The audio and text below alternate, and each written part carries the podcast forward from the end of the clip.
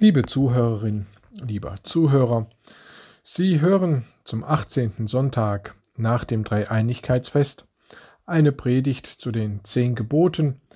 Sie finden sie im zweiten Buch Mose im 20. Kapitel. Gott redete alle diese Worte.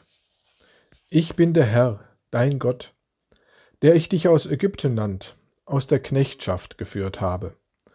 Du sollst keine anderen Götter haben neben mir.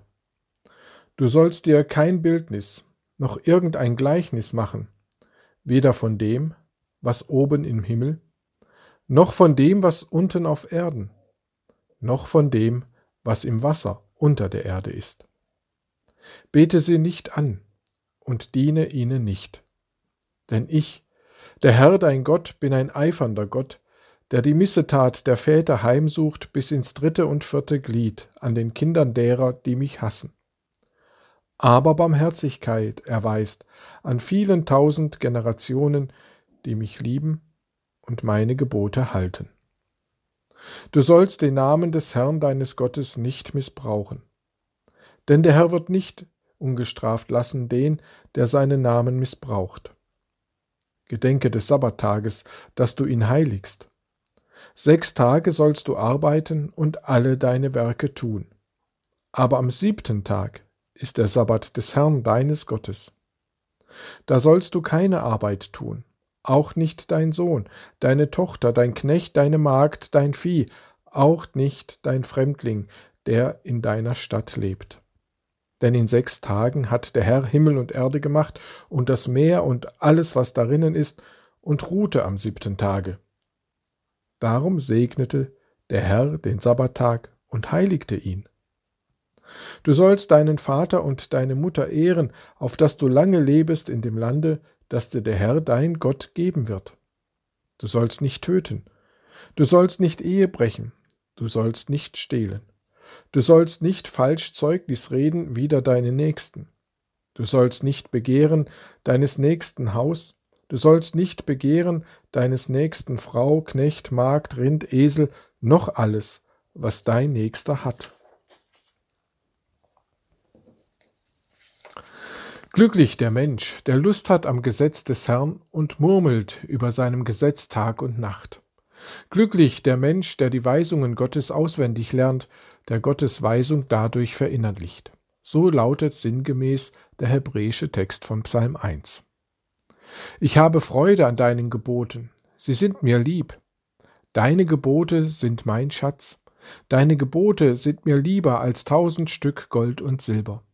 Dein Gebot ist meinem Munde süßer als Honig. Worte aus Psalm 119, Worte eines Menschen, den die Gebote glücklich gemacht haben, der Gottes Gebote liebt. Das letzte Fest im jüdischen Festkalender nennt sich Simchat Torah, Freude an der Weisung, die Gott dem Mose übergeben hat. Mit den Torah-Rollen aus der Synagoge wird zu fröhlicher Musik ausgelassen getanzt, getanzt und die Rollen werden siebenmal durch die Synagoge getragen, für jeden Wochentag einmal. Dabei werden die Schriftrollen herumgereicht und wie ein Baby auf dem Arm getragen. Stellen Sie sich das mal mit der Bibel vor, in der Kirche.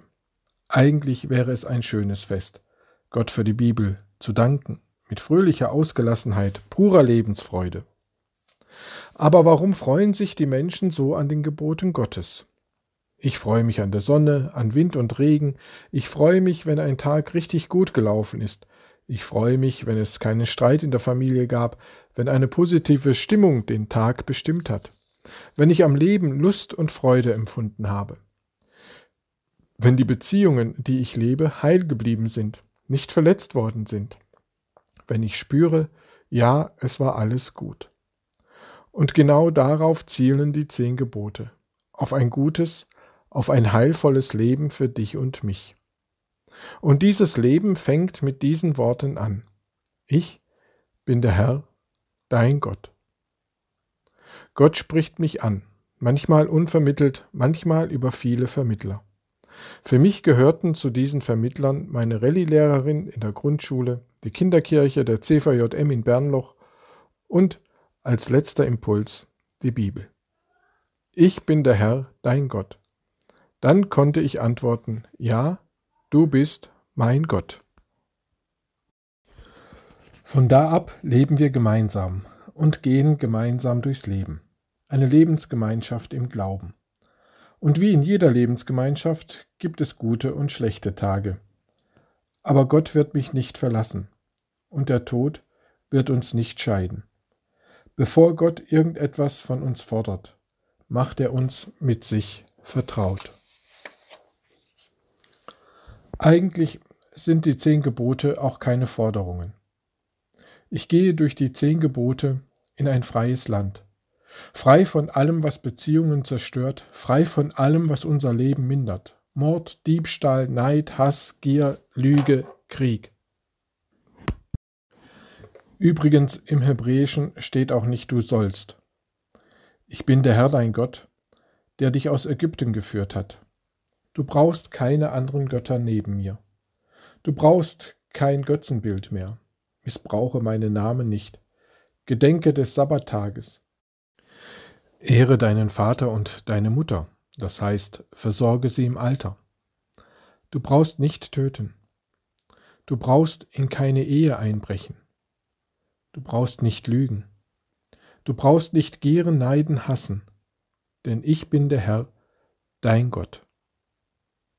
Gott öffnet uns einen Lebensraum für ein heilvolles Leben mit sich und mit unseren Mitmenschen. Fast schon das Paradies. Ich kann leben, wie es meiner Gemeinschaft mit Gott entspricht. Gott lieben und meine Mitmenschen. Ich lebe im Frieden. Ein Traum? Eine Möglichkeit. Leider eine Möglichkeit, von der Menschen keinen Gebrauch machen. Ich erinnere nur an Russlands Überfall der Ukraine und an den gestrigen Überfall der Hamas auf Israel. Der Mensch ist das einzige Lebewesen auf dieser Welt, das seine Artgenossen jedes Jahr zu Tausenden hinmordet. Friedrich Hebbel schreibt am 31. Januar 1844 in sein Tagebuch In der Kirche weiß jeder die zehn Gebote aber auf der Straße weiß er immer nur neun. Dasjenige, an das er sich erinnern sollte, ist vergessen. Wer neidisch ist, weiß recht gut, dass er nicht töten soll. Auch beschwichtigt er sein Gewissen wohl selbst, dass er es nicht tut. Was geschieht, wenn ich diesen von Gott mir angebotenen guten Lebensraum, seinen Frieden breche und verlasse? Anders als bei Adam und Eva bleiben uns Tor und Tür geöffnet. Es steht kein Engel mit flammendem Schwert davor, keine Strafandrohung, sondern ein Vergebungsangebot. Und hoffentlich machen wir davon Gebrauch. Im Prophetenbuch Hosea spricht Gott zum Volk Israel, das den Götzen Baal, einen Gewitter- und Fruchtbarkeitsgott, anbetet und vor seinem Bild niederfällt, somit die ersten drei Gebote missachtet hat? So spricht der Herr, wie kann ich dich preisgeben? Mein Herz wendet sich gegen mich, all mein Mitleid ist entbrannt. Ich will nicht tun nach meinem grimmigen Zorn, denn ich bin Gott, heilig in deiner Mitte. Darum komme ich nicht im Zorn. Pure Liebe, vergeben und verzeihen. Gott vergibt, er heilt. Er hat für uns einen Ort geschaffen, an dem er verwundete, gebrochene, zerstörte Beziehungen heilt. Das Abendmahl. Da kommt Gottes Sohn zu mir. Dort schenkt er sich mir. Dort verspricht er mir, es ist alles gut. Ich staune über die schier unendliche Geduld mit mir. Er hält es bei uns aus. Er läuft nicht vor Zorn rot an. Er bricht den Weg nicht ab. Wir haben all dies nicht verdient, aber er liebt uns trotzdem. Herr, in deinem voll Liebe brennenden Herzen verraucht dein berechtigter Zorn. Und am Ende eines jeden Abendmahls hören wir die Worte, Gehet hin im Frieden. Es ist alles gut, mein Kind. Ein Neuanfang. Amen.